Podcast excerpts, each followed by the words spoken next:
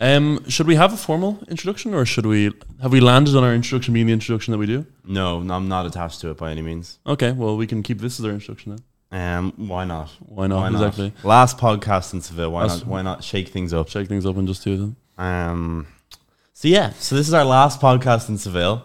Um, pretty sad to leave. At least I am. I am very sad. We've been here for the last four months. Um, working away, integrating into Spanish culture, learning Spanish, lots of other things, and it's been amazing.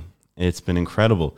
Um, but what we wanted to do was kind of run through our experience, maybe ask each other a few questions kind of how how our different experiences have been from you know starting at different points in the language. Um, like I think at the point that I landed in, I guess it was the Portuguese airport first. I didn't know any Portuguese for sure, Yeah. and then we went over to Seville, and I think I def I knew less than five words. Like genuinely, I knew less Yeah. than five words. Um, so I'm kind of curious about how our experiences have differed from you going over there with a bit of language learning experience, um, overall Portuguese, Spanish, and everything. Um, so let's let's get into that. What what was your experience like integrating into Spanish culture, or what what do you Yeah. have to say Well, there? well, first an overview of just kind of how it went. What we did was we arrived here in the first month and we were with the lads. So we were with like seven lads, all Irish, and we just spoke English the whole time. And uh, so we learned no Spanish then. Pretty much none. Yeah. And then like the next month we kind of kept to ourselves, I think. And then it was only the last two months we went and actually started socializing with Spanish people and integrating and stuff like that. So um, the first month we can pretty much wiped it off. So I kind of consider I started learning Spanish three months ago. And like in the first month we started doing like lots of reading, we started doing like kind of stuff like that. But um yeah, my experience has been quite odd because I think it's really strange for me. When I first arrived here, I remember I got here a day before yous Mm-hmm. and I went out to get food. And I didn't even know how to say like I want this. And I remember like I just I spoke entirely in English. And like for the first 2 months here I was speaking entirely in English. Now I had done some work before I arrived in Spanish, so I could read a good bit of Spanish and I'd done some listening in Spanish, like a Harry Potter audiobook that I couldn't understand pretty much. But I pretty much when I arrived here I couldn't speak any Spanish. And now what's it 3 months later kind of 4 months like I just went on uh, I just went on a 3 day holiday with a girl I'm dating who um I only spoke Spanish for 3 days and she was only speaking Spanish she doesn't speak a word of English and Which is ridiculous because I can still remember us in those initial restaurant days trying to order. Yeah. Remember, remember trying to order a paella and was like, uh, you were like K big. You know, you're like K big is it? And you're like trying to do a plate. and grande grande um there's a lot, pequeño there's a lot of uh, hand sim- and they were like, yeah, um, yeah, yeah and no no verbs just eso eso eso like that just means this this this all I could say is eso yeah. I was pointing things, and like now, like we have friends here. Like I've I've been out multiple times where I've I've been at a table with only Sevillians just speaking Spanish all night long, and it's really weird to see kind of how quick that progress went. Um, but that's because I had that basis of being able to read before I came here. yeah. So, uh, but I'm still like my Spanish isn't great yet, but whatever. Like, And what do you think was the you know the the crux point for you when you were here? Because you said when you came here initially, you know, you didn't have that strong level, even though you had the reading experience. And then was it a, a flip of a switch, or kind of at what point along that journey were you like you noticed something sizable there, or there was a difference, a clear difference in how in your fluency? Yeah, like, and I know I always harp on about this, but like, so before I came here, I hadn't done that much reading in Spanish. What I was doing was relying on my Portuguese. So if you don't know, Portuguese and Spanish are like super, super similar to the point where I think it's 95% of the words between Portuguese and Spanish are similar. So that like if you know, Really? it's 95%, is it? 95%. Wow. So, uh, for example, French and Italian are considered very similar. Yeah. I think they have 60 to 70% lexical proximity. That's the word for it. Uh, words similar. And uh, if you don't speak Latin. um, but Portuguese and Spanish, 95%. Okay, so, you were cheating the whole time, basically. Cheating, cheating the whole time. Yeah. Exactly, exactly. And uh, like French and English, I think have like 40% or something like that. And if you look at French, you will see like you'll understand the word for government or something, and you'll understand it's the exact same word pretty Yeah. much. Like, uh, but I came here unable to speak, but I was basically on the backbone of this. And uh, every time I hung out with people, though, those nights I really don't believe those nights where I went out and didn't understand anything, I got anything from. Yeah, I, I would agree with you there. It, what happened was I think it was the month of July. It was from mid July to mid August. Me and you went started to go ham on studying, Yeah, on reading. yeah, So every morning we were just so consistent. I was there reading The Hobbit, and you're reading your Diglot books. yeah. I was just going through the whole collection. And in that time, after a month of that, I remember the first page of the Hunger Games I started on, and I couldn't read it. Like I was really struggling. I was so slow. Like I knew most of the words and I could read a good bit, but I was slow. And by like chapter two, I was a good bit quicker. Then I got bored of the book, moved on to The Hobbit, and I was slow at that, but I got quicker and quicker. And then when about three quarters way to true, I was starting to read really quick. Mm. And I remember there's a polyglot called Professor Alexander Arguelles, one of the greatest polyglots to ever live. They always have such good names. Yeah, it's a cool name.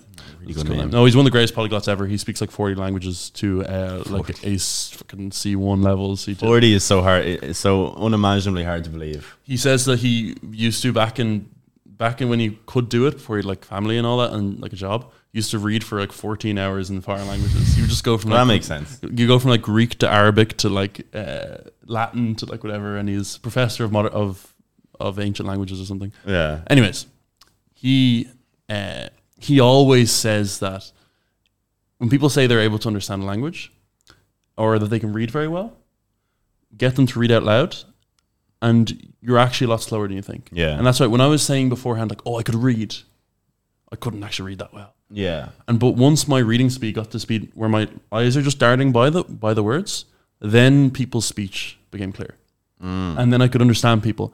And then when I went to speak, there was just this the barrier that's between you and speaking just kind of starts to fade away, and you just start to be able to understand. Just it just kind of comes out. yeah, So like now when I'm speaking Spanish, that barrier is gone for most of the words, and so like it just kind of flows out. yeah, But before you can do that, before you've read enough to the point where you can read really quickly, you you, just have to keep stopping on words. Like, what does that mean? What does that mean? Because you Yeah. don't have the practice. You know? So it's, it's kind of just uh, the whole process is just decreasing the amount of cognitive energy it takes to read. Like once you're just skimming over those words, that's when the speech will come because you don't you can't really apply cognition to listening. Like you, you can't you can't That's listen. Like I like I'm tr- like if I'm trying to listen, I'm still not at that level. First off, but Mm. I am. I've come a, a long way reading, but I'm still not at the listening level really at, at all. I really really struggle to get um any listening, and I, it is because like I can't listen more intently. I just don't No, get. I don't can't. understand what they're what they're saying. you can't replay it. You can't Yeah. slow it down. You can't do anything. Whereas with reading, you can just read the sentence again. When the when there's a word you don't know, you can read it more slowly. Yeah, But yeah, I should have my thing muted, shouldn't I? But um, like often, like with the girl I was seeing there, she would say a sentence, and I knew all the words in the sentence. But when she said, "I go, what's that word?" I'm like, "Cuerda," and she's like, "No, recuerda," and I'm like, "Oh, okay, okay, okay." yeah, I actually have to re-ask. I knew the word. I need her to say it again. She has a Andalusian accent. Doesn't help. And exactly.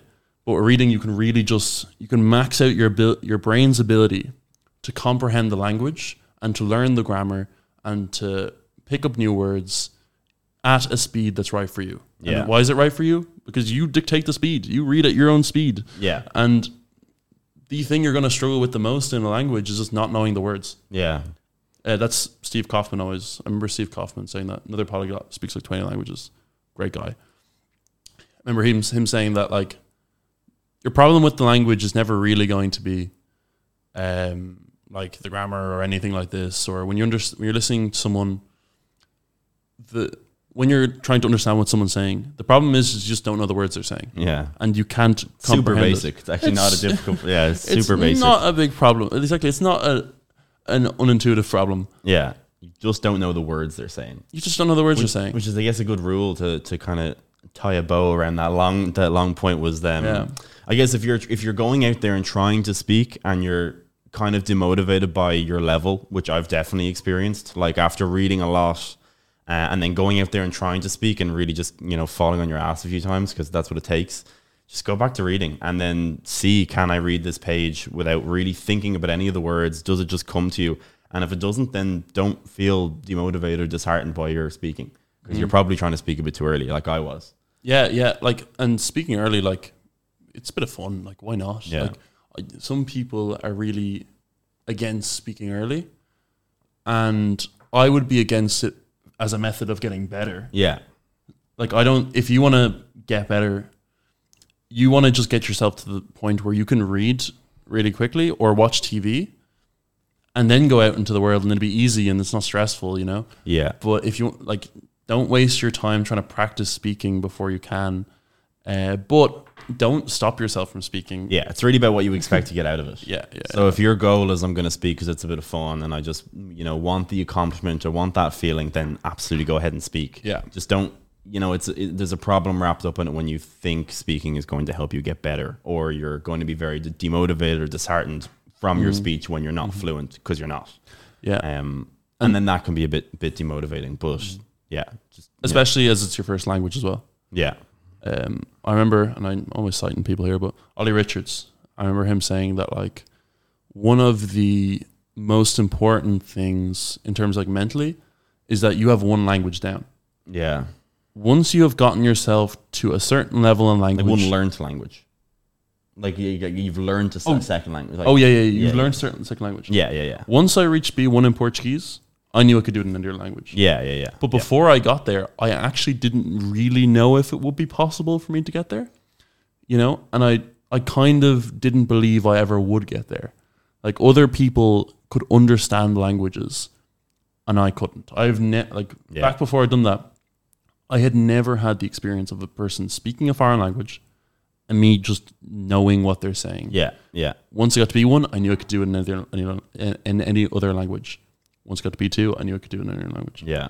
So uh, that's kind of that's just an important thing mentally. But as it's your first time, uh, like when I speak and I'm really really bad at a language, it doesn't even slightly dishearten me because I know removed all of that. I've Yeah, removed it. I, I just know that yeah, I'm I'm crap now. That's a slow process. That when you're No. like that's easy to say when you're sitting around a table of ten Spaniards Mm. and the waiter is waiting for your order. You're I'm you're sweating. You're, Oh, yeah, You're yeah. like I want this to be over, and I do. I I just like because it is. It's stressful. Like and and there everyone's like always so nice about it. You know, Mm. like they're you can say the most ridiculous thing and and have your word order completely wrong and conjugate entirely incorrectly. Yeah. They don't really care. no one cares. No one cares. Yeah. Like they really don't care, which is great for you because that means you can kind of go out there and, and try put some sentence structures together and, Mm. and try be a little bit whimsical with the language and eh, but they just don't care. And Yeah. it's great practice for you.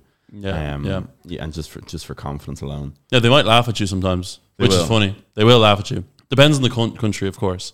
That's one of the Uh, things with Spain. Spain. Spain, people, they people fucking laugh at you like, Yeah. and they and the girls are ruthless. the girls are ruthless. they are ruthless at you. So I think I think I said this to you once that like every time I, I go out and my I, I really put myself out there and I and I and I put a sentence together. I just picture I just imagine in my head that everyone's just gonna start clapping and dancing for me like yes Evan you did so well. But after they, they just look at you like what the hell did this idiot just say?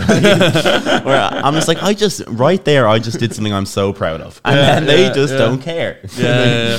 And one of the one of the funny things about that is, if the sentence is perfect and really right, then they really won't blink Yeah, because you've just said something. Yeah you, you you've just, just said you've just said a sentence. You've said a sentence and there wasn't an issue. I'm expecting fireworks. Yeah, like, yeah, like, yeah. I, I remember a couple of times I I strung together a sentence I was real proud of, uh-huh. like a number of words, like a, lots of like a big long sentence, and I was like in my head I'm like oh, there's like has to be like a five percent chance this is correct because like not only had I not put all of those words together before, there's so many two word combinations that I'd never put there before, Yeah. and they just didn't they just responded in Spanish and I was like well, hold on.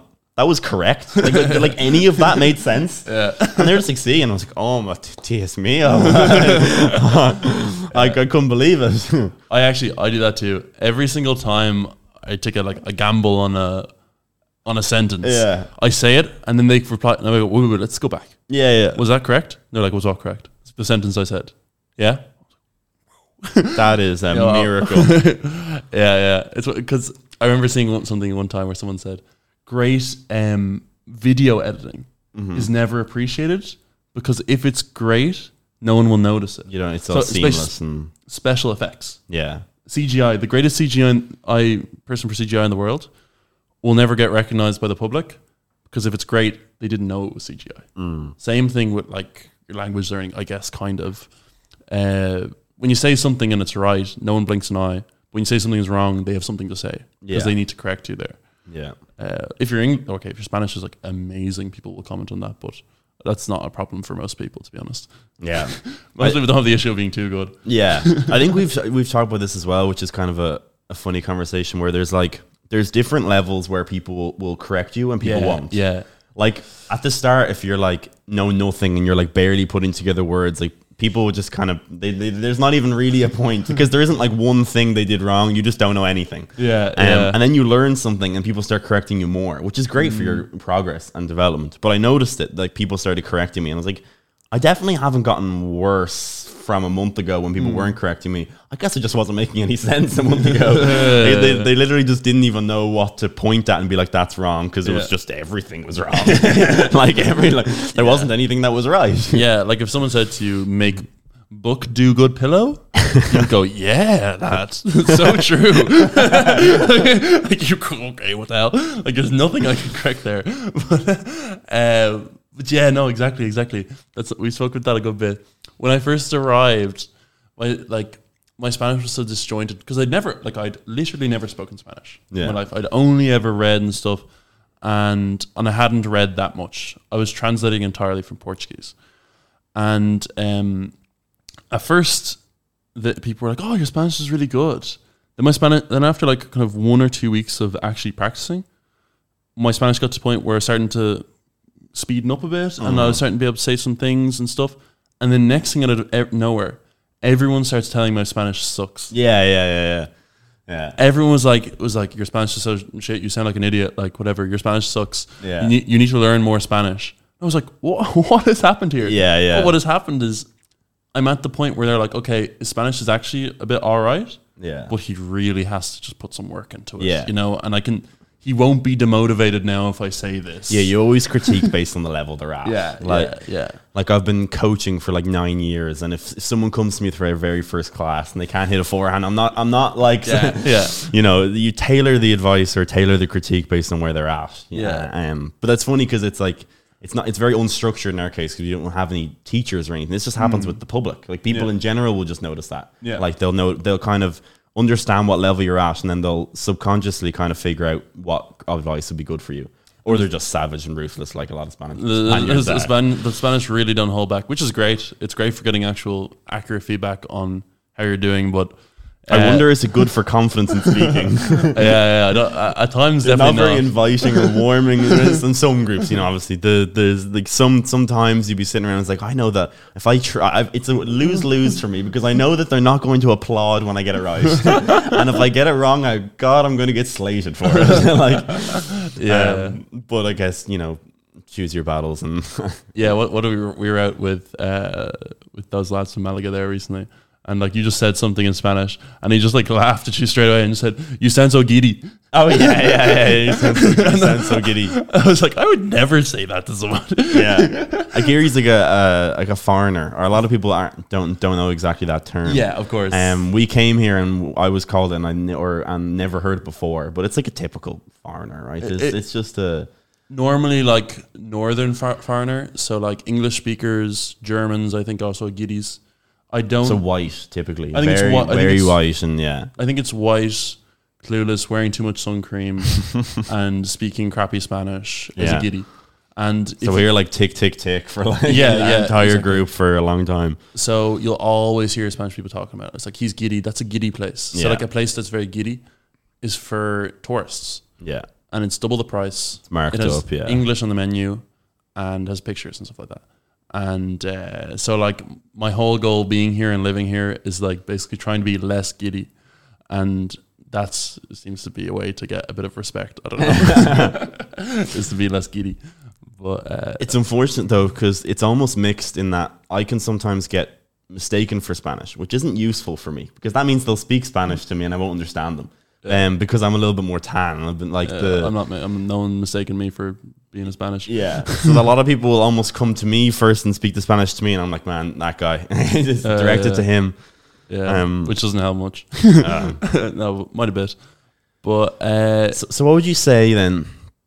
Um, what would you say is your number one language learning accomplishment, or your number one kind of memory of the last three months, or some time, you know, just anything in, your mind of what in your language learning journey over the last couple of months? What's a highlight? well, like as I already said, um, I just went there to Malaga, and for three days, literally just spoke Spanish and only back and forth one person in Spanish, and that, like, one issue is right. We live here in a house with just me and Evan, so we speak English all day. So really, we actually don't get much Spanish practice. We- Unfortunately, yeah. all of our Spanish comes through reading. So pretty much most, nearly all the Spanish I've learned has come through just reading novels and having the odd day out where we go out and stuff. Um, and there'd be like Spanish speakers, but most of the time we go out with Spanish speakers who speak English too, and we end up speaking English. So that for me, like when I went away, at like the first day I was rusty, and then by the end of the day I was a little bit better, and then the next two days it was just flowing, and it was really weird because when I was coming back, I was saying this to you. I was thinking in Spanish, and like all my thoughts were in Spanish. And if I like, like my brain had just then found Spanish to be the easier mode to speak in, Mm.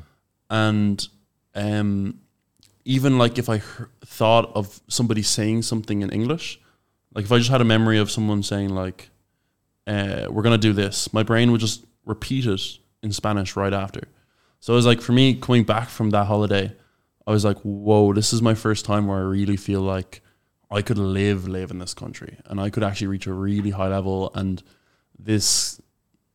This is now for me a language that I'm speaking without thinking about Yeah.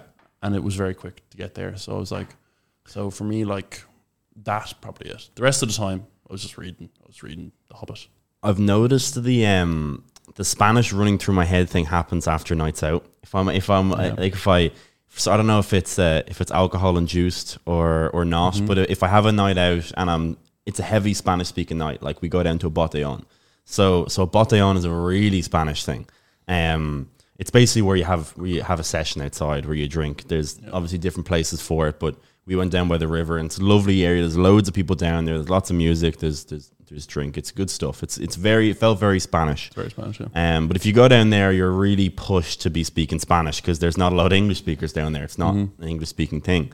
Um, so if I had a night out of really having to use Spanish and pushing myself to use Spanish maximally, maximally, um, I would wake up the mornings after racing with Spanish. And just it could even be basic, basic kind of sentences back and forth, but it would be just racing with Spanish and be no English in my head. And then after about ten minutes of waking up or, or something, the English would like slowly crawl back. Yeah, yeah. Um, but I thought that was interesting. Just the the the immersion. I guess. I guess it's just immersion.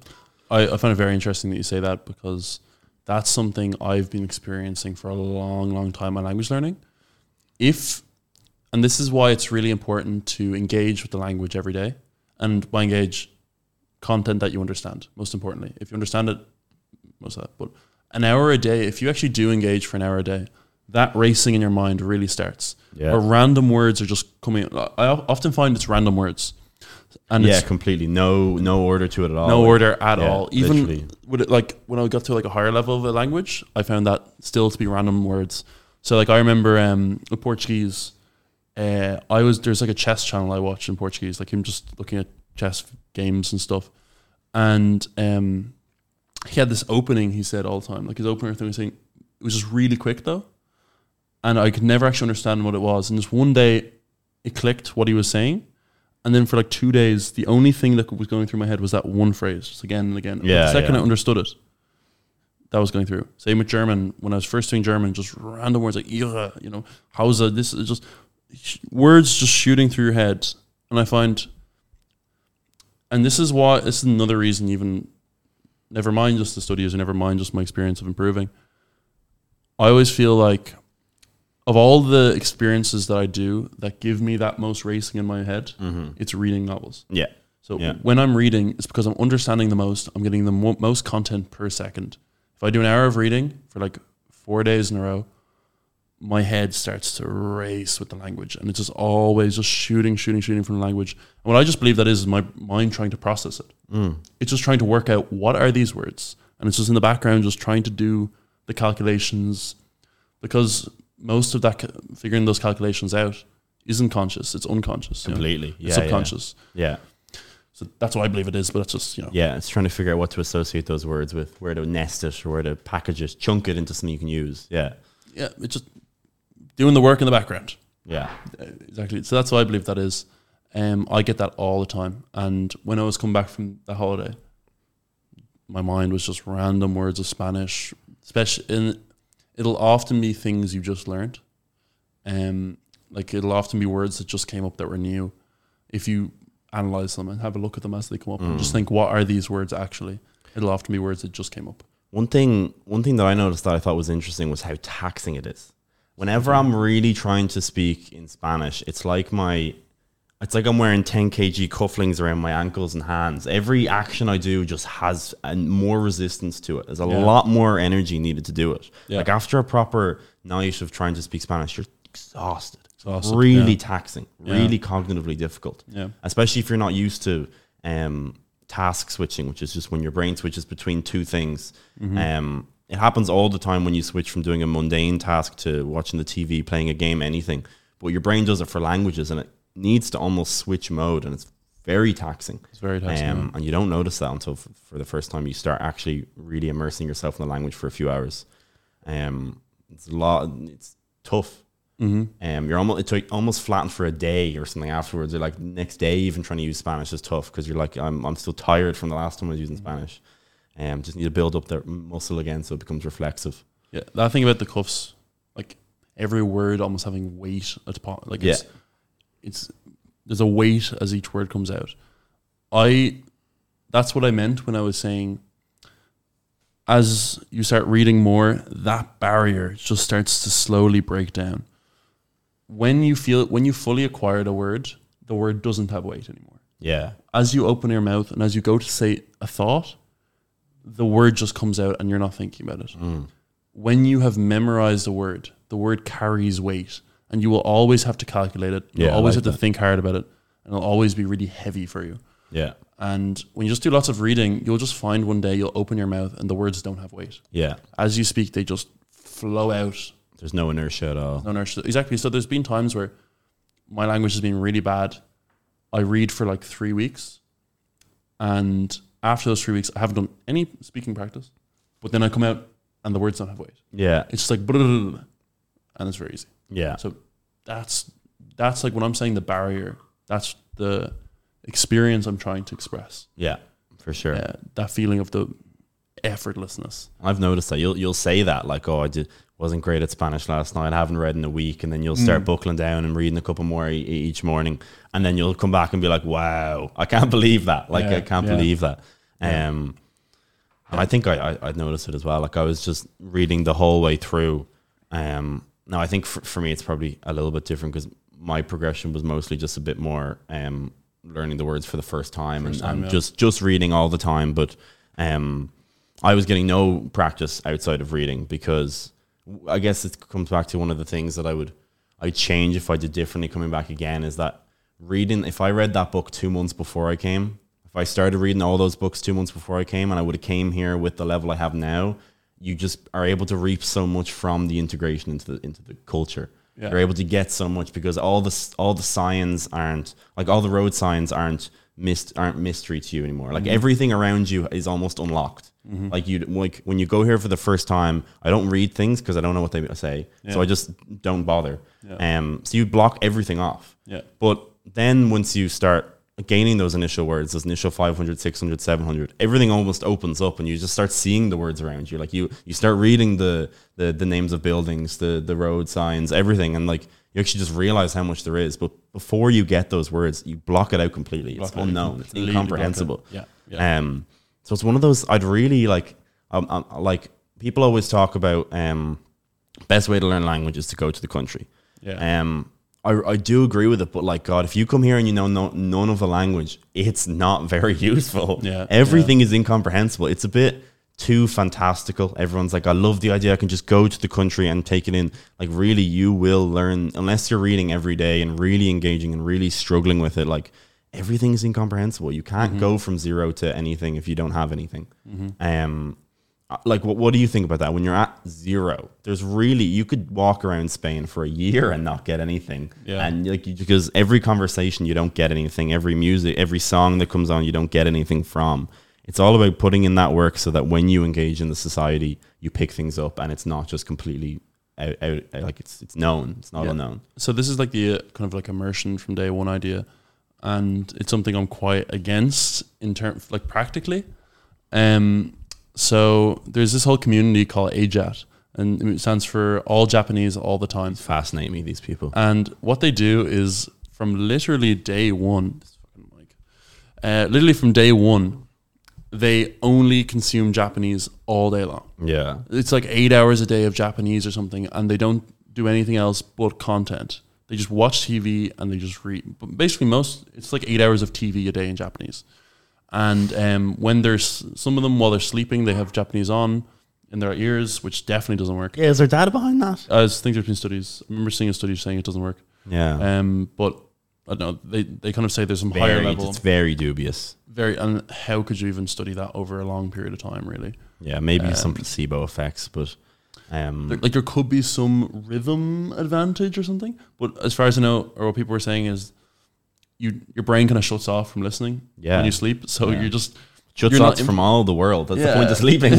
it shuts off your, all of your sensory apparatus to the world. You don't need to So- input anything. so it shouldn't be inputting at all. Yeah, Anyways, um, AJATs. AJATs, yeah. So like, okay, if you come here and if you if you don't need money, right? If you have infinite money and you move in in a house with all Japanese, eh, not Japanese people, Spanish people, and you only listen to Spanish all day long, and you're some superhuman who can do this. Cool, yeah, it, it'll work like to some degree. And if they want to deal, put up with you all day long, That's another thing. that's a big thing. that people will just that's actually a really good point is that people expect the other person to just sit there and talk in the most playful normal like you need to talk to a 3-year-old like that you need because that's the level you're talking about people aren't just gonna sit there for hours and talk to you at the level you can talk to but they're not gonna do that People aren't going to put up with you just sitting there saying nothing. like all a babbling baboon like yeah they're just not gonna They're do gonna that fed up with you like straight away and say, "I'm going to hang out with someone else." Yeah, this isn't because it's not fun for them. Like Yeah, it's not yeah. like it's not fun for them. So if you know literally zero,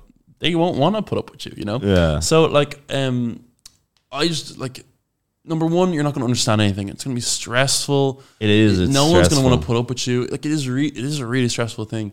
Whereas if you just spent like three months, you read your six Diglot books, so you have like seven hundred to eight hundred words. You know, I think there's a thousand actually in the French yeah, collection. Yeah, uh, way to about a thousand. There's a thousand words in the in the French collection. They're the most common words. You'll come here, you'll understand the road signs, you'll understand a lot of what people are saying. You'll be able to read books, you'll be able to improve quickly.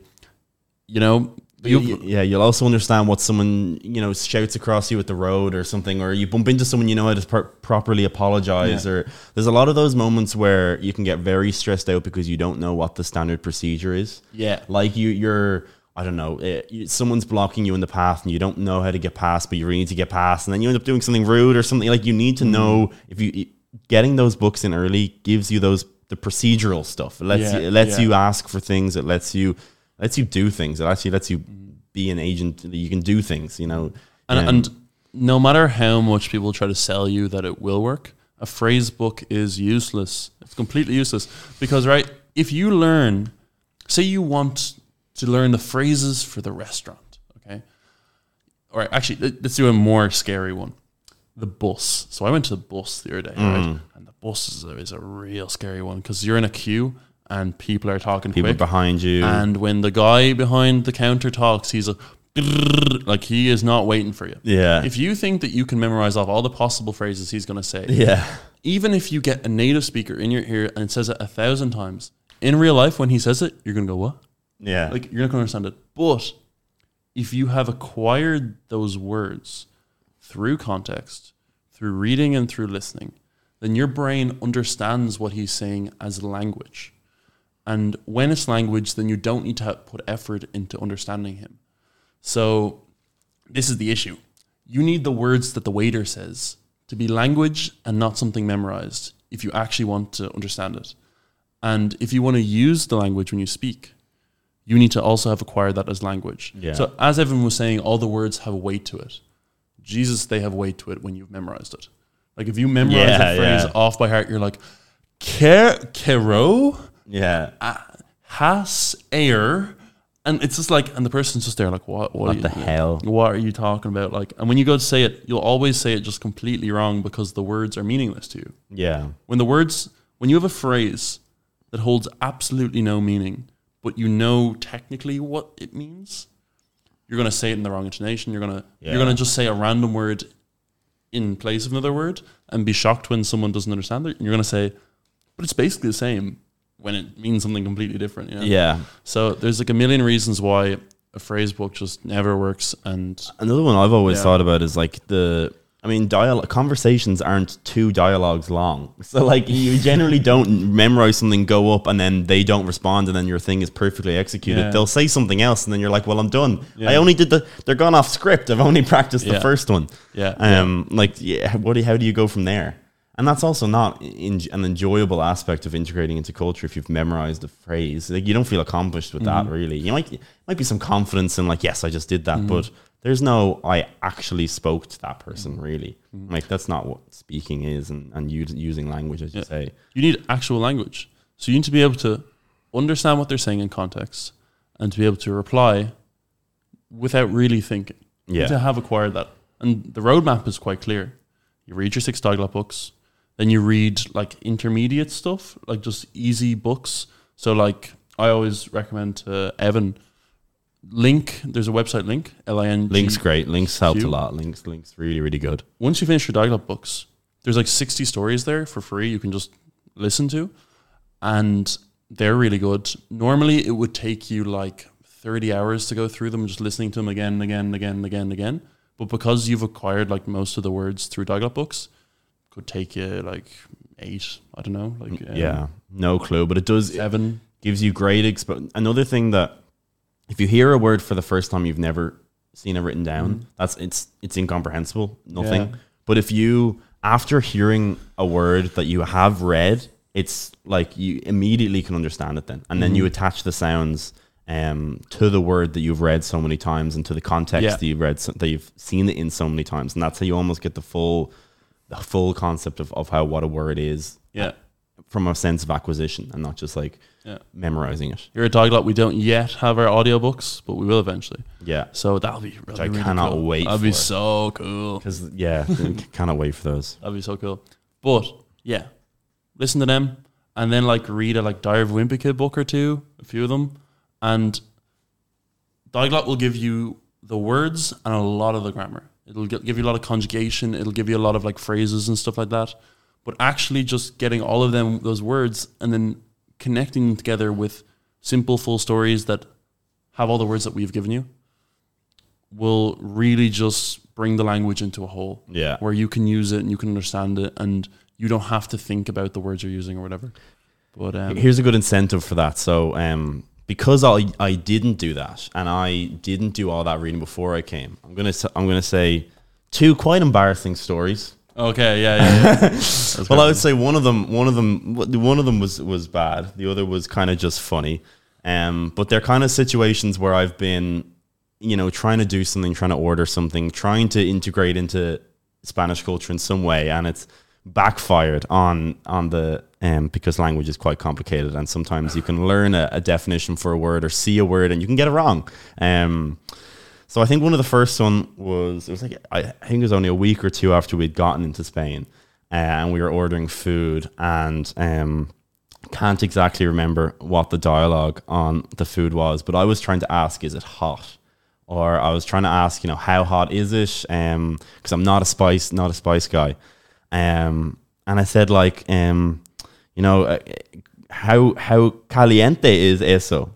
And so I was like, how or, or something like that, where I was trying to say, um, I was trying. I used the word caliente, um, relating to the no, it wasn't food. It was outside. It was outside. It was the was temperature. outside, temperature, It was- it was exactly, temperature. exactly, 'cause It that would be right. That would actually be correct. It was temperature. I was thinking, I was like, Yeah. It was temperature, and then ah, that's what it was. And then I said I'm very caliente, and she's very yeah, yeah. Um, but caliente doesn't mean hot in that in that context. I couldn't remember. It was months ago that this happened. Um, but I basically I either called myself or the waitress horny or both, Yeah. yeah. and it might have been both. My memory was that you have been- said that you said, um, she said something like it was just it was just really hot. It was like forty degrees or something. over forty degrees. Exactly, like it was over 40 degrees. ridiculously hot. And then um, we're just sitting there, and the wa- waitress said whatever I don't know, and he just went, uh, "Oh, soy muy Soy caliente," more, yeah, caliente. which which means yeah, I'm I'm very horny. Um, and and I, remember just. was- But see that, yeah. So that was that was a, a funny situation where like like very uh, innocent but quite funny because I think she gave me a look and I was like, well, why is she why is she telling me Because caliente does mean hot. Yeah So your food, if it's spicy, is caliente. Yeah. Or like I, you, saw hot chocolate today. It was like yeah chocolate caliente chocolate caliente. Yeah. yeah So it does technically mean hot, but you know, like you, you could imagine in English, like someone's hot and heavy or something. Like, exactly. Yeah, We yeah. don't use it for them, as far as I've seen. That seems to be the majority word for that. That's Yeah. like the most common way they say it. she was taken aback and I, I she thought she was just getting some nice nice gentleman's food orders and then one of them's horny for some reason that's a bit that's a bit strange but I'll keep going Yeah, yeah, yeah, yeah. So, um, so that's a mix up that you cannot make if you read your Diglot post yeah, we we have um we have the words we we go through all of our words and we make sure that none of them that we teach you at least Could be cannot be misconstrued exactly. for anything else So yeah. exactly, um, yeah, exactly. We, we we make sure we have things around that so you don't end up with some stupid thing like this. Um, But uh, And could, but the, one, yeah. a good, a funny kind of. I'll get to the other one in Go a second. one, the, yeah. the other, um, a, a funny thing that I learned from that that I actually didn't know before uh, was just how indirectly languages map onto each other, and like how you think you can be saying something that you've, and you just can be really saying something entirely different. But Yeah. but knowing that has been such a motivator to keep learning the language Mm-hmm. because I know that there's actually like for the first time I know that there is unique messages that I can only have talking in Spanish. Mm. Like there's there's conversations I can only have in Spanish, or like there's there's Mm-hmm. ideas that you can't communicate through English, Mm. um, like not truly. Um, but yeah, the other story. So this only happened like a couple of days ago. So you know the the slip ups don't stop, and you'll everyone I think makes them. I'll- try to get one out of you later if you if you have one. But uh, I was trying to get an I ice think I do have a few of them. Yeah, yeah, like everyone I say does. I was I was trying to um, order an ice cream. I said like dos tarrinas uh, porfa, and the tarrina I think is like a tub or something. Um, and then she got out the tub, and I was like, um, no, I actually um, coño instead. and then I was like, as soon as I said, it, I was like, oh. I, I, I know what because I knew in that stage in that circumstance I knew what word I'd said. I meant cono, which was cone. Coño is very different. Yeah, like an entirely different word. Um, a word that I don't even want to say. Um, Yeah. Cunyo is C U N T. Yeah. So um, so she, lovely ice cream lady, um, was getting out a tub, and I said no cunyo. I said no cunt porfa, and um, I couldn't believe. It. I was like, she, she, she, she. I think understood what I meant, um, almost immediately, and then we got the cone. But I was like, I was like, oh my god, that's terrible. I got Yeah, like that's that's, terrible. That's pretty bad. But they're like, I don't even know how they're spelled differently because I've only seen one of them written down. I don't even know how they're spelled differently. I think it's, it might even be an accent on an O or a U instead of an It's, O. it's an enye. Exactly. Exactly, exactly. exactly. So, so here's the thing: is that I'm the exact same mistake for one that I make, and pretty much every guiri or pretty much every like English speaker makes when they first start, which is the N in Spanish. There's two N's. One has a little squiggly on the top. It's a tilde, I think you call it. Um, and one, the one with the squiggle is like ny, and one is like yeah. no. So yeah, I wouldn't be swearing so much. But coño and cono, uh, any Spanish speakers here are like like you know cringing up at themselves and hearing that. Uh, oh, the thing's died. Yeah, we're good. The the um our camera has camera's just ran out of battery, which means we've hit the hour mark already. Really? Um, Jesus. 40, 44 minutes. Anyway, we Four. keep talking We've because hit it's the yeah. we're, we're on we're on Spotify as well. um yeah. Um. Anyways, so the difference is, is that yeah, one is spelled like nya, one is spelled like na. So one really common one is saying, for if you want to say I am am twenty years old, you say tengo 20 años. I have 20 years. Años with an ñ. Años. But if you say, most people, they just see N, they don't know how to pronounce the ñ. So you say tengo 20 años, Yeah. which means I have 20 anuses. Y- Mm. I've never heard that one before. Yeah, yeah, yeah. So it's really, really common for, for 20 anuses. yeah. So it's really common for for foreigners. Imagine going up and saying that to somebody. But they understand. But there's a few times where I was talking and I was like, I, I was talking to my brother and they're like, "Well, uh, what age is your brother?" And I was like, "Oh, you know, tiene 20 años, an- años," and they were like,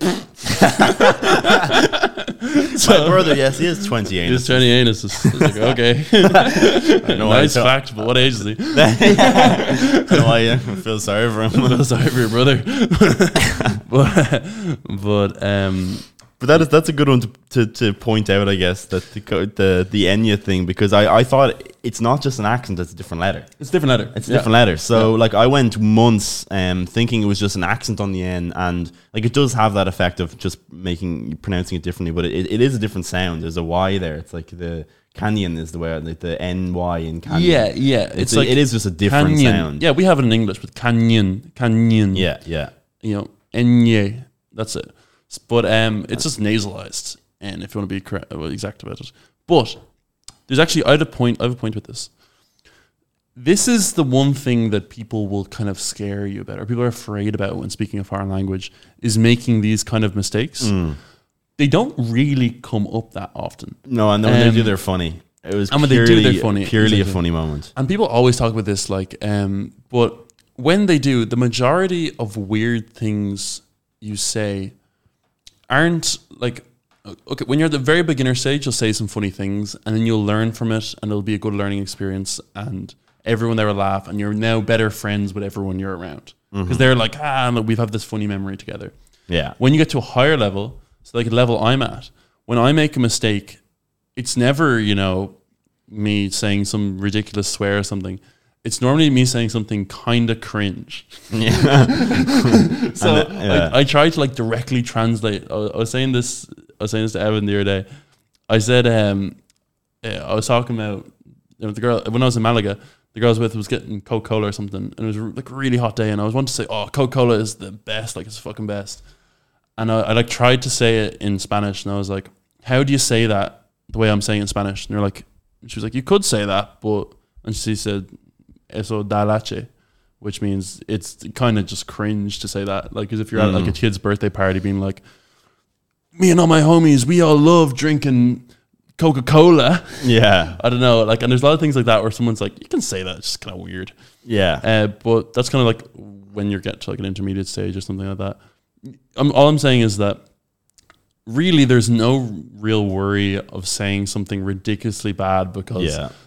everyone knows you're a foreigner and they treat you as such.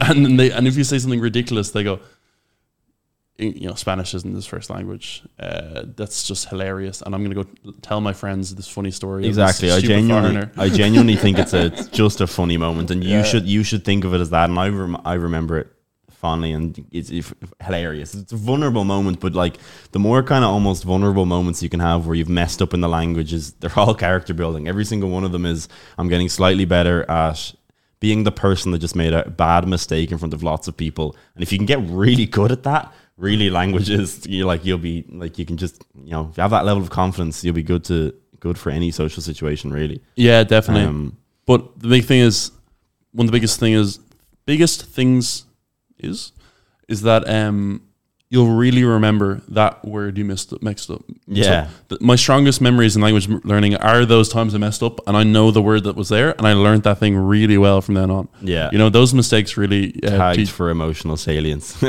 exactly like Yeah. really how much emotion is tied to an experience really actually improves your language a lot. yeah, Uh, that's why, to bring it back, that's why reading books is really good because when you read books, you're so engrossed, like you're really just in the story. That's why you got to read things you like as well.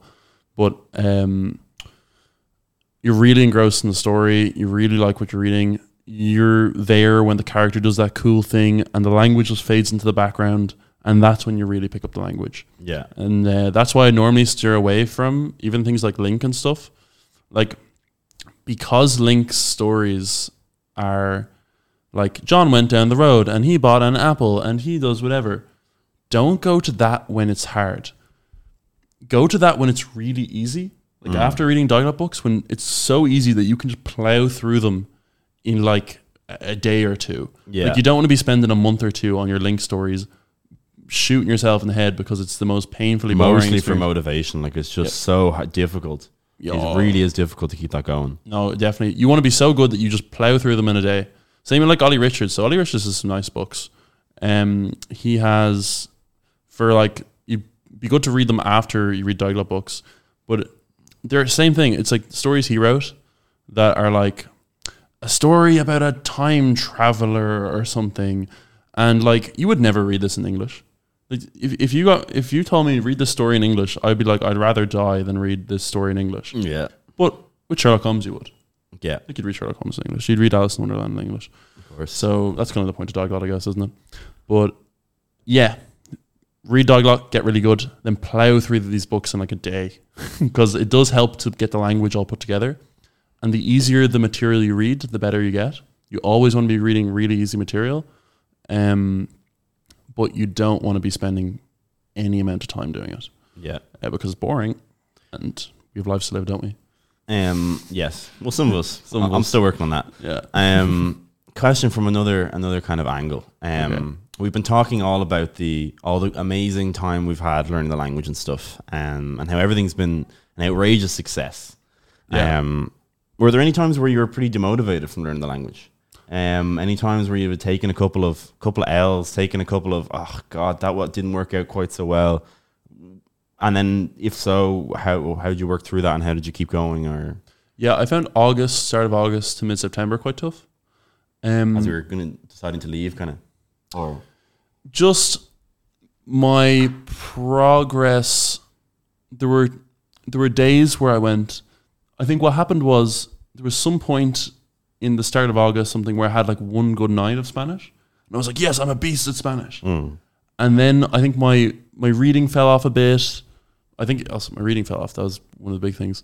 But I had a few nights then when I went out and I was bad, and I really struggled. And I was demotivated to read or demotivated to demotivated to do anything because I was like, there was just this a small plateau that happened where there was still a gap. And I think one thing that had happened was instead of going out with someone one on one where they'll slow down for you, I went out with a group of natives. yeah, where you can't control the pace that they're going to talk at. You can't, you don't control that conversation.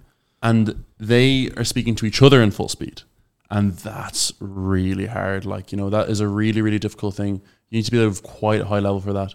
And i found that period quite demotivating because I f- didn't feel like i was making a lot of progress. Hmm. And then kind of and i always feel this kind of happens.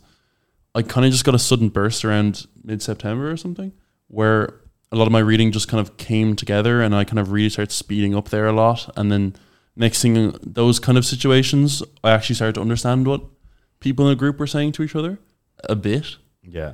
and then i had a few more one-on-one conversations in spanish. They helped a lot because they spoke slowly and were really nice to me. And uh, then by the end i felt now i feel kind of good. But uh, but yeah that period there i think one of the most devo- demotivating things is going out with a group a full group of the speakers because they speak quickly with slang and they're not going to speak weirdly to their friends just because you're beside them Yeah, agreed.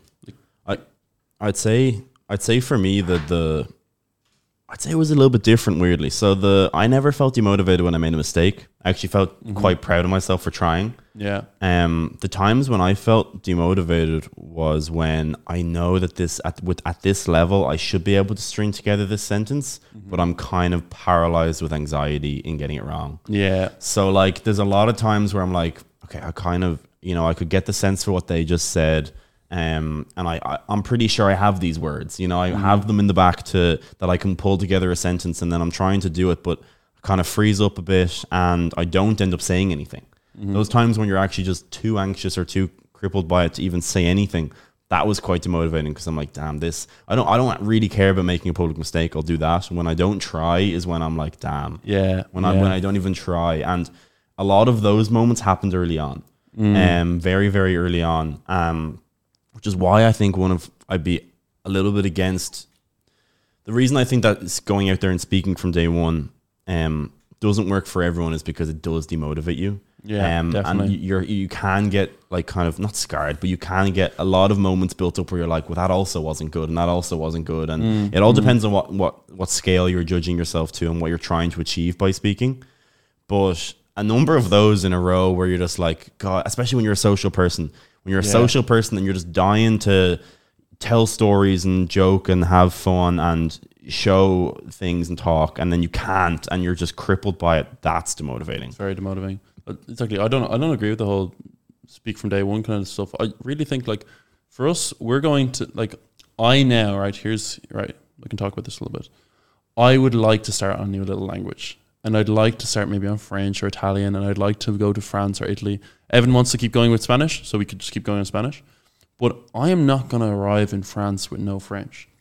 Before we go there, determined. Yeah, yeah. no. Before we go there, I'm doing three months yeah, same. of going balls to the It's wall. the biggest learning thing from this for both of us, I'd say. Yeah, Just hundred percent. but the amount it's so non-linear with how much gain you can get from that two months. so much. Like, because you can literally, because like you really want to get it so that you can start gaining the language when you're there, and you Yeah. like so as soon as possible you need to get. You want to be learning the language from day one. exactly. Of, of exactly. when you get, you want to start getting all of the things from day one, and you just can't do that if you don't have the foundations, if you don't have that base. like if I arrived in France today, I would waste the first three months Exactly. not learning anything from the natives and only learning from my books. Yeah, exactly. And yeah, all the learning is going to happen from your books, which you could do from Ireland. which I could do from Ireland. Yeah. Exactly. So I might as well just live wherever else. And I would it would make me feel I feel stupid when I'm over there because I don't speak anything, and it's just I feel isolated because and the thing you said is so true.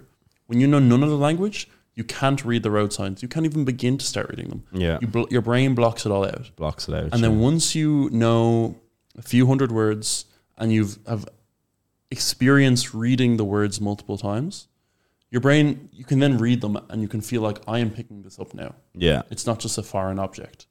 Um so yeah, but the thing you were saying about being paralyzed, it's really true. Um I feel like one of the biggest factors in just being good at languages or your language ability being good or actually being expressed as good is your confidence when speaking. yeah. So I say this a lot.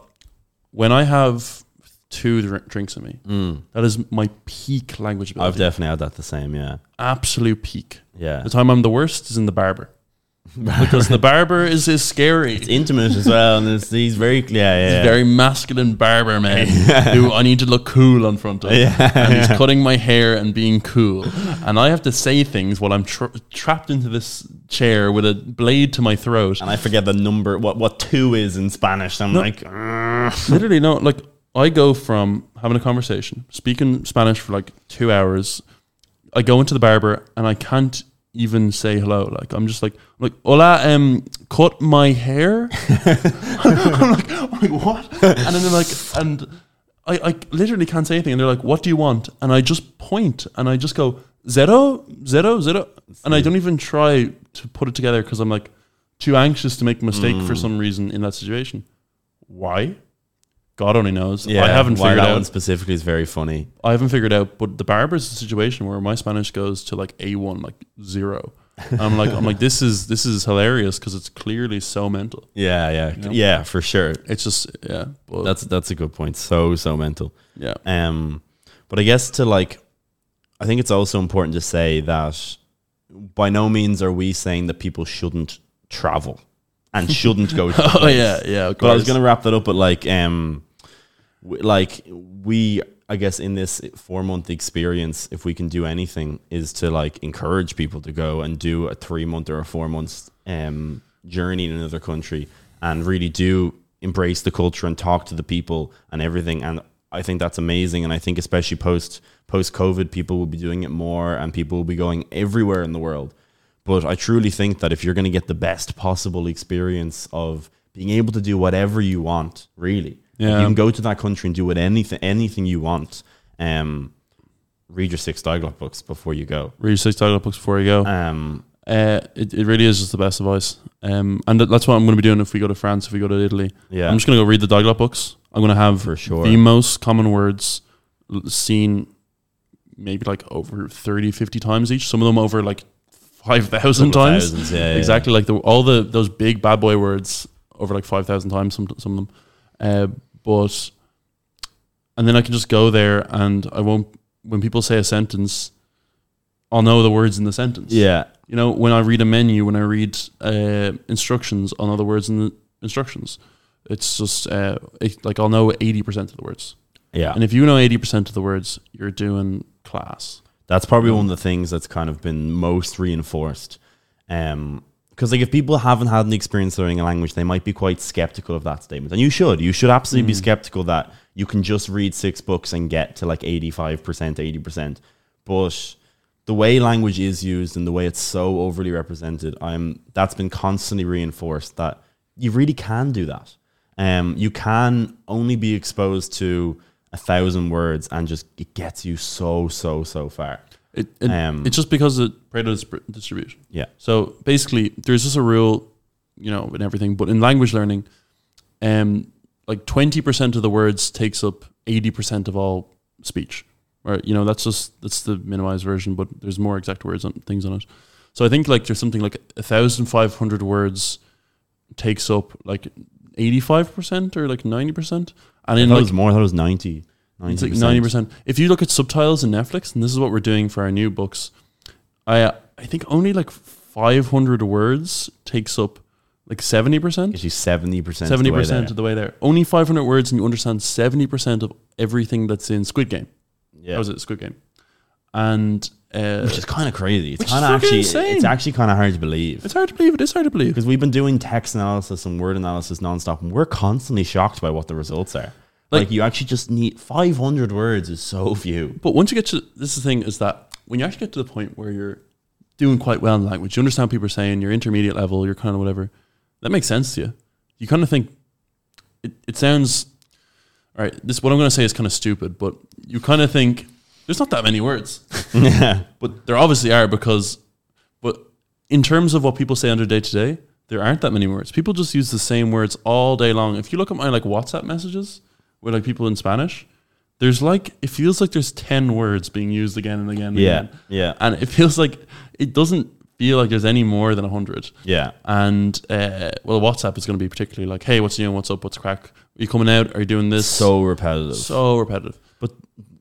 But then when you, you actually talk, you're going to point to a thing like a bicycle. You're going to talk to a talk about a doorknob. You're going to those Yeah. ones obviously don't count in that. But in terms of the bulk of language, very repetitive. But I, I think the re- the main reason that it gives you that um, is that you start getting once you have 70 80% of the language you can start getting the other 10 20% through context Exactly. so like if you get those 500 words what you're basically you're still basically acting in a diglot way when in a sentence. You just you're just turning the spanish words from unknown to known. And then there's other unknown ones but like you can actually read a fully spanish sentence and in some way it's diglotted because some of the words are known and some of them are unknown. And mm. then as you keep reading you just basically keep turning words from unknown into known. But mm. the like the first 500 acts as the scaffold for 80% of sentences um, if you can understand the sentiment of 80% of sentences you're doing bloody well You're doing really well. Yeah. and the amount that you can do in the country that you're visiting wherever in the world multiplies by 10 um, and the less you'll be upsold yeah. The- the less- the less you'll be upsold and have to do all these other things that um, are a consequence of not understanding it. Um, like being charged too much money or being like there's there also is a side of like you'll be able to tell a taxi driver that you don't like you know Yeah. that they're not you're not accepting this extra charge of 30 quid for no reason or you'll be able to tell the builder that he like those like it gives you that as, as well. a foreigner, they will oh, yeah, especially and- guiri, especially guiri, um, especially if you're a guiri, uh, which, as I said, means a white person. Uh, they'll try to charge you more money for things. So, um, but if you if you even, I have found if you show any form of Spanish accent when you say Yeah. anything, they, they don't do that. But if Yeah. you go, hey, what's up, what's crack, whatever, uh, what's crack in an American accent, um, if you like talk English, then you're going to be charged more and stuff. But if you even say like, lo siento, like if you just uh, lo siento no, when they're trying to ask for something very quickly you'll be just treated more. Yeah. But Really, really, it's financially irresponsible not to buy Diglot. not to buy books, exactly. I think that's the, the conclusion of, of everything we've said is that it's financially and morally irresponsible. Morally irresponsible. um, not to buy. I don't know why, but it is. Yeah, um, don't look that last one up or, or think about it at all. Yeah. But um, I think it's true. Yeah.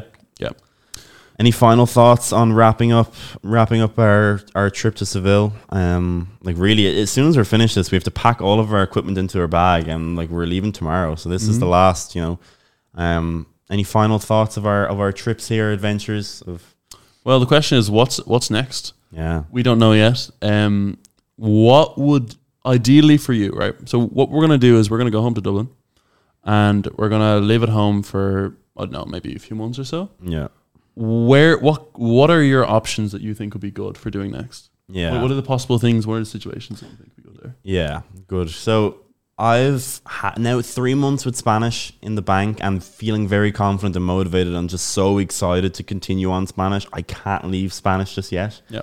Like I want to be able to leapfrog to France now, and then I'll just have the Spanish in the back, and then we can leapfrog to Italy after. But I just need a little bit more time. Like now that we have the roadmap, we know what we have to do. We need Yeah. to go back to Dublin. We need to read Spanish. Yeah. Um, with that in mind, I think, and I, we, we've talked about this, I think the most adventurous, most exciting, most character developing place to go would be South America. Yeah.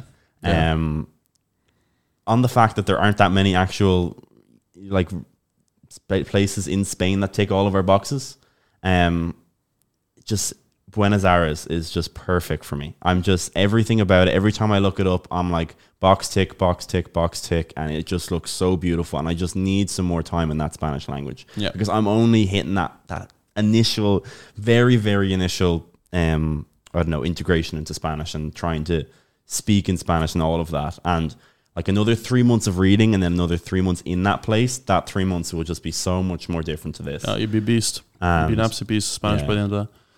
Um, that- in my mind, that's I think that would be so amazing. And Yeah. then after Buenos Aires, we'll go to Brazil. we go to Brazil. Oh yeah, I'd I'd kill to go to Brazil. Yeah. Um, yeah, exactly. So this is the big plan we're trying to do, and we're trying to work out where we go next. And Evan's right that now would be a very bad time to switch language, especially for him, and also for me. If you, the most efficient way for you to learn a language is to stay with one and to just go with the momentum. It's a you know I have right now have a lot of momentum, especially after that little trip there, and um, I could I can really start reading some good books. I can start reading things I want to read.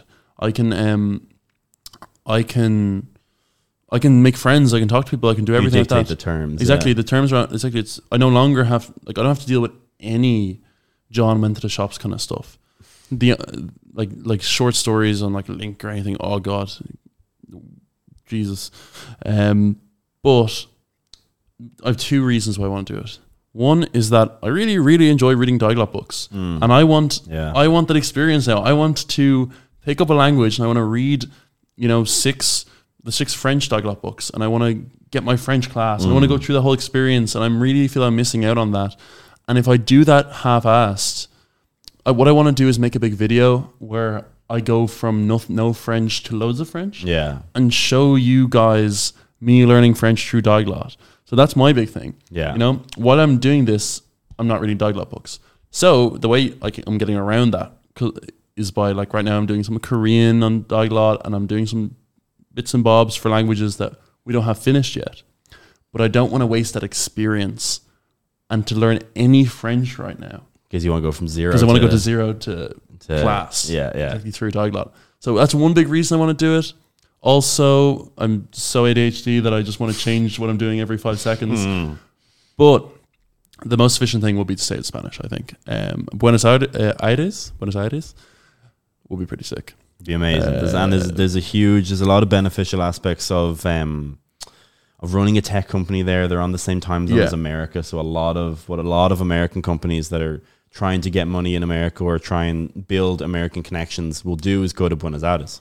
Um, because it's you know it's the cheapest, most beautiful place where you can go and and still stay on that timeline. Um, it just just looks beautiful. Yeah, I'm not, I have and I'm not ready to leave the Spanish just yet. One thing is South American Spanish is very different to Yeah, I was also Brazilian. Yeah, we'll have to make our we'll have to make a, an Argentinian Spanish book. Yeah, that'd be we'll, sick. We'll have to. That'd be, it- Um, as far as I believe, it's not that different. Like, there's there's actually a lot of nouns that are different. Actually, interesting. So, So, like, the stuff nor- that doesn't usually change. stuff that you, doesn't usually change is actually different. So, and the like, I can't remember them. Someone told me loads of different ones. Obviously, I didn't remember because they just to- said them to me. But um, I didn't read them in context. um, but for example, the word dinero, which means money, um, and we have it as dinero in our books because yeah, um, they say plata, Plata, which means silver. silver. Ah, very interesting. Plata o plomo. It's Plata, plata o de plomo. plata o plomo. Ah, It means um, like money or dirt. I think that's right. plomo. Which is the opening thing in Narcos. Ah, In Narcos, there's a scene where the guys come up and they're, he's trying to bribe them, and they're like, "We're not taking a bribe or whatever that." And he says, "Oh, Sergeant, your newborn child is I see is on the way, and you in the back. Um, I hear your wife Maria is very like this. So now, uh, what do you think, Sergeant? Plata o plomo?" so yeah, exactly. But uh, learning those differences is something I'm very excited about. it's really easy. Like honestly, like once again, people say about Andalusian Spanish, they say it's the worst thing ever. But the most fun part I found of being in Andalusia was learning all the little fun Learning the things. differences, yeah. Differences so fun. Like instead of más o menos, they say más o menos. Instead of después, they say después. See, that's that's another difference between our experiences because I don't get any of that. Yeah, Because yeah. I learned Spanish for the first time, so the way they say it is the only way. The only way, yeah, I never yeah, had a comparison. Yeah. So this time I'm looking forward to going to Argentina and being like, ah, they said this in Seville and they say this in Buenos Aires and they say, and I'll have the the reference point. I'll have the comparison. Yeah. But before anything, I didn't have a comparison. I was learning everything for the first time. So if they said it odd or in a different way that would be just standard, um, I thought that was normal. Or I thought that was the only way. It's the only exposure I've had to the language. Yeah, yeah, and also your Um, Spanish will be better, so that like your Spanish will be a lot better, so you're gonna be able to understand it. Yeah. like it's gonna be sick when we can go out and we actually both being able to go back and forth and understand, talk with natives and like do all that kind of stuff because we've got through both got through that first three months of reading. Yeah. You know, you have to read and then and watch TV and stuff before you can, you know, you gotta crawl before you can run. Yeah. Uh, so but it is it's such a clear it's such a clear roadmap um what i'd love to do is, is get more because so many people are buying the full the full collections now i'd love to be getting people's opinions on what their journey was like and how what they did and and how they experienced it i'd love to be able to highlight those more because it's amazing when some of our listeners or, or some of our supporters will come back and they say like oh you know i read your portuguese book and i communicated better with my nana yeah, I'm yeah, like, yeah. I'm like, I mean, people "Oh." saying that. Yeah, it's really I'm nice. like, oh, that's that's amazing. That's Like, amazing. That's, that's that's so beautiful. Like it's so like that makes the you know that like that's why we're why we're doing it. Why we're trying to make these books because fundamentally you get to talk to more people, you get to experience more things, and that's something I've experienced for the first time here. You know, being in a different country for the pretty much the first time outside outside Dublin.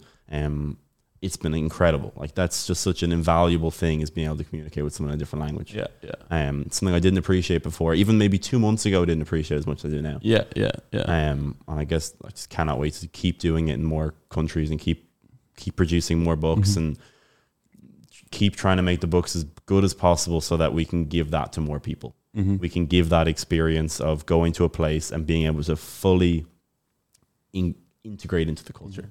Oh, I'm dying now. I really, really want to just learn French. I really want to just do the whole six Diglot books, read a bit of intermediate, Yeah. go on to reading actual content, Move to France. speak French. Yeah. Move to, move to France, speak French. Move to Exactly. France. Speak to French. It's Uh, a, it's a It, it's just, it's just a clear way of like literally, just because the whole point is that all you need to do to understand native speakers is to be able to understand a word in context, which you can just do from reading, and you just need to know enough words, which you can just do by clearly doing the roadmap of of read Diglot books, get the first thousand, read these, read, uh, do the short stories, puts them all together, read some intermediate stories, gets you another thousand pretty quick enough, and um, then just watch some TV and then just to natives and stuff like that, and you own you have like ninety percent of the words. and none of that is difficult. It's it's actually Like, uh, none of none of those are like ah yeah, and then you have to do this. It's like it's not a difficult roadmap. Like A to B, A to Z. It's it's super easy. it's so easy. It just takes time, like, and Yeah. not even that much time. yeah, it just Like- it, it just takes time. It does just take time, and not, exactly. If anyone ever tells you they can learn a language in a week or even a month, um, and like actually be able to go from zero to like be able to speak the language and everything. It's just not true. Don't purchase their course. Yeah, don't purchase their course. Course, um, and if it has lots of memorization and like phrases in it, definitely don't purchase their course. But uh, anyways, look, I think we've we've said enough there. Yeah. Will we will we will we wrap it up there? Yeah. Um, Super. that was fun. I think that was a very fun. That was a good podcast. Um, Thanks so Um, much, everyone, for listening. I Um, I guess next time you'll hear from us, we'll be back in cold Dublin. We'll probably be depressed, back in Dublin. probably be super emotional about what we're missing here, and Yeah. probably very much wanting to leave again and get to a new country. yeah, yeah, yeah.